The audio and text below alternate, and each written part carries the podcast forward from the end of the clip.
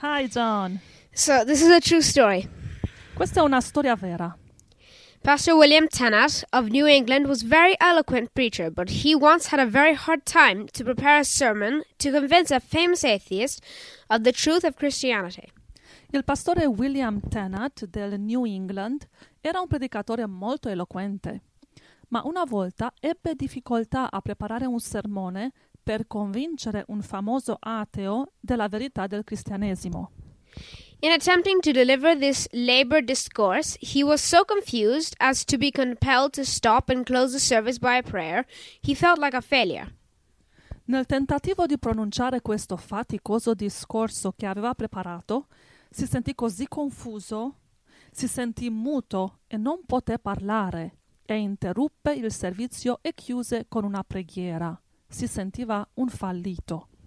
But with this unexpected failure in a person who had so often astonished the unbeliever with the force of his eloquence, led the atheist to reflect that Mr. Tennant had been at other times aided by a divine power. Ma questo fallimento inaspettato in una persona come lui, che tanto spesso aveva stupito gli atei con la forza della sua eloquenza, portò l'ateo in questione a riflettere che il pastore Tenat le altre volte era stato aiutato da un potere divino. It must have been a supernatural force that helps him all the other times. Doveva essere stato una forza soprannaturale ad averlo fatto parlare in modo tanto unto le altre volte. The, this reflection brought him to conversion. Questa riflessione portò l'ateo alla conversione. God accomplished by silence what his servant wished to do by persuasive preaching. Lo Spirito di Dio poté così compiere attraverso il fallimento del suo servo ciò che in tutte le sue predicazioni persuasive non avevano potuto. Mr. Tennant afterwards used to say that his dumb sermon was one of the most profitable sermons that had ever been delivered. Il pastore Tenat in seguito predicava che il suo sermone muto fu uno dei suoi più potenti. Yeah, that, that shows that, um, like it says, God uh, uses the foolish of the world to, you know, that scripture. Sì, già dice questo mostra quella scrittura che dice che Dio usa le cose stolte, le cose pazze, le cose semplici. Yeah. So he said he used one of his dumb sermons to convert a famous atheist. Cioè Dio ha usato un sermone muto per convertire un ateo, per mostrare la potenza di Dio. To show the power of God that it's not we, it's really Yeah. Him. Per mostrare che non siamo noi, ma è Dio che opera. Show that all his eloquence couldn't convert an atheist. Per mostrare che tutta la sua eloquenza non ha potuto convertire un ateo. As he used one of his most simple sermons. Ah, che Dio ha usato un sermone semplice, cioè niente. About it. Questo è tutto. Gloria al Signore. Bene, oggi andiamo veloci perché abbiamo un po', eh, di, un po' di territorio da percorrere qua. Amen. Entriamo subito al dunque, Angela. Sì, In conclusione, però, volevo, volevo commentare un po' questa storia del pastore William Tennant. Um, guarda, io direi questo ai fratelli o sorelle che si sentono magari falliti. e tutti a volte siamo così. e Tutti tu- falliamo. e tutti si rendono conto dei nostri fallimenti e a volte se siamo così è perché è così la, la cosa. eh. Eh, Siamo destinati, destinati a sbagliare, errare, peccare, però c'è il pentimento, poi però viene il diavolo e, e il Signore ci dà il perdono e il diavolo ci dà la condanna. Ora noi fessacchiotti guardiamo la condanna. Come ho potuto fare questo? Sbagli grossi, un divorzio, un incidente di macchina. Beh, il Signore ti perdona. Cosa vuoi fare? Hai avuto un incidente? Bene, puoi solo migliorare, puoi solo imparare, puoi solo lavorare per non ripeterlo. Hanno capito tutti che hai fallito. Hanno capito tutti che tu sei, io sono l'ultimo della serie. Comunque quando il mondo, per esempio oggi viviamo in un mondo nelle scuole, per esempio, che ti bulleggiano. Guarda, se tutti ti hanno abbandonato e adesso una cosa è chiara che sei sconfitto. Fai questo, fai questo fratellino. guarda a Dio.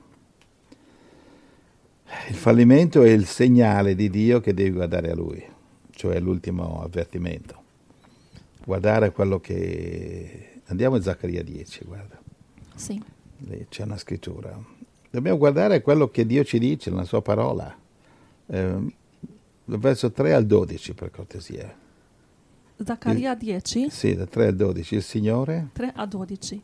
Il Signore degli eserciti visita il suo gregge, la casa di Giuda, e ne fa come il suo cavallo d'onore nella battaglia. Il Signore vuole visitarci e vuole, vuole benedirci.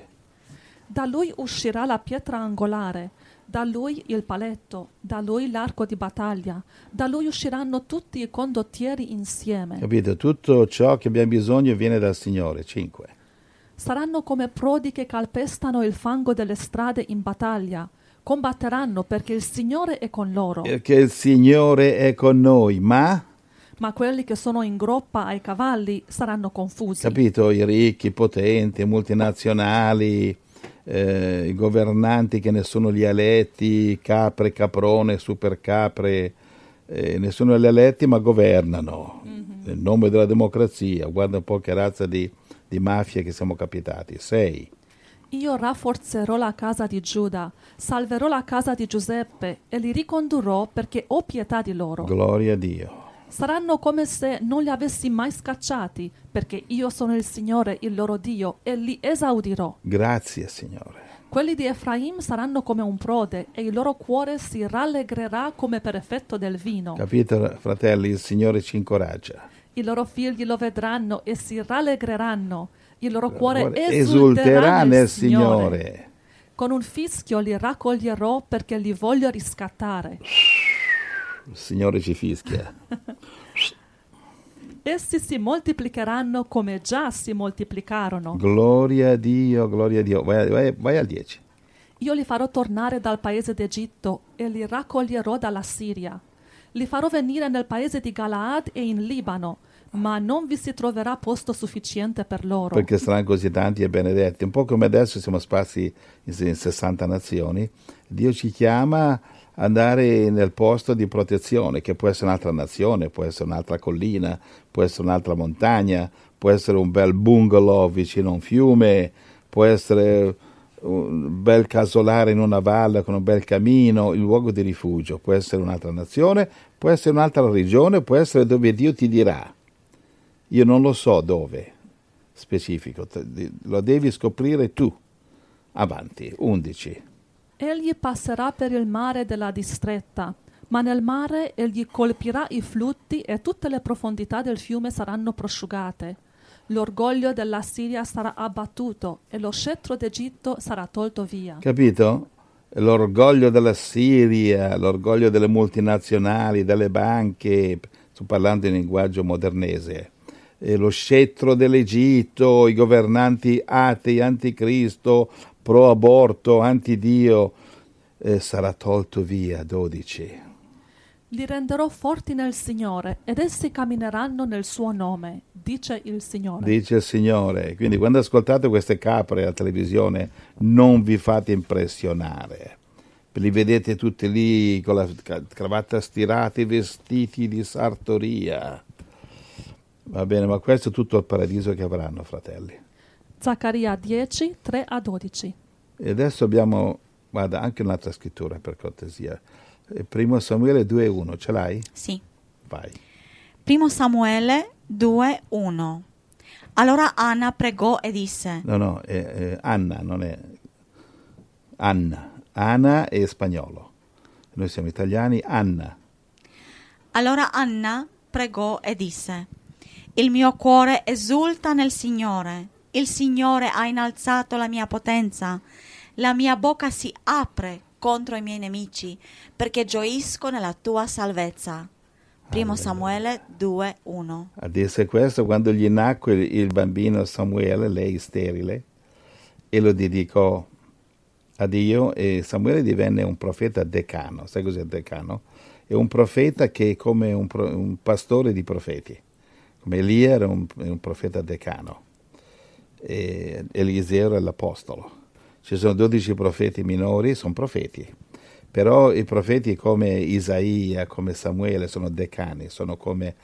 Chiesa, Chiesa cattolica li chiamano eh, arcivescovi, per esempio. No? Questo Samuele era un profeta decano, uno che insegnava i profeti. Mm-hmm. Samuele è, stato uno dei più grandi de, della Bibbia, è proprio un, un pastore, un padre, un, um, un profeta, un veggente, un amministratore, una persona assolutamente eccezionale. Gloria al Signore. Amen. E lei, sua mamma Anna, eh, lo ebbe grazie a una preghiera, era sterile e piangeva, piangeva. Un giorno disse, Signore, se mi dai un figlio, te lo dedico a te, te lo do a te. Dammi un bambino, Signore. Ed ecco che Anna diventa, diventa incinta e nasce Samuele. Leggete, se volete leggere una storia affascinante, leggete Primo Samuele, il libro di Primo Samuele dall'inizio in avanti. Che bello, che bello. Il Signore parlava a Samuele di notte. Samuele, Dio vuole parlarci. Dimmi, Signore, tuo servo ascolta. Alleluia. Insomma, Dio permette difficoltà, le, permette gli abbassamenti, permette umiliazioni, permette le stalle di Betlemme, scuole indispensabili per prepararci per il suo regno, nel quale altrimenti non potremmo entrare, capito? Se non accettiamo le difficoltà, gli abbassamenti, non potremo imparare a vincere il diavolo. Capito? Un dottore mi ha detto una volta, ah, è buono il bambino, sì, prende raffreddore, la tosse, è buonissimo, sì. Detto, eh, perché sta scherzando? No, no, mi ha detto perché il suo corpo si rinforza. Era un dottore che stava evangelizzando. Era ospite a casa sua, tanti anni fa, a Milano. Gloria, gloria a Dio. Ti ho dato un'altra scrittura lì, secondo Sì. Corinzi 12. Sì, Andiamo lì? sì. Secondo Corinzi 12, 8 a 10. Tre volte ho pregato il Signore perché la allontanasse da me, ma egli mi ha detto, la mia grazia Ti basta. perché la mia potenza si dimostra perfetta nella debolezza. Wow, quindi quando sei debole, fratello, loda il Signore, grazie per la mia debolezza affinché la tua potenza si veda. Amen. Vedi, io, fratello Giuseppe, sono un debole, niente, la mia carne non vale niente. E allora è facile della gloria a Dio quando Dio usa un buon anullo come me, no? Avanti. Perciò molto volentieri mi vanterò piuttosto delle mie debolezze, affinché la potenza di Cristo riposi su di me. Per questo mi compiaccio in debolezze, in ingiurie, in necessità, in persecuzioni, in angustie per amor di Cristo, perché quando sono debole, allora sono forte. Quando sono debole, Allora sono forte. Allora per essere forte, Devo essere debole. gloria a Dio. Ricordiamoci, fratelli, eh? Non dobbiamo essere un potente Napoleone, un grande Cesare, un fortissimo Hitler, no, no, no, devi essere debole, come Paolo. Quando sei debole che Dio è forte, quando ti guardi allo specchio con tutto il cuore puoi dire, frate Giuseppe, ma sei proprio uno zero, è allora che sei forte, ma quando lo credi, però non quando fai la scenetta. Angela, avanti. Abbiamo letto secondo Corinzi 12, 8 a 10. Passiamo al secondo capitolo.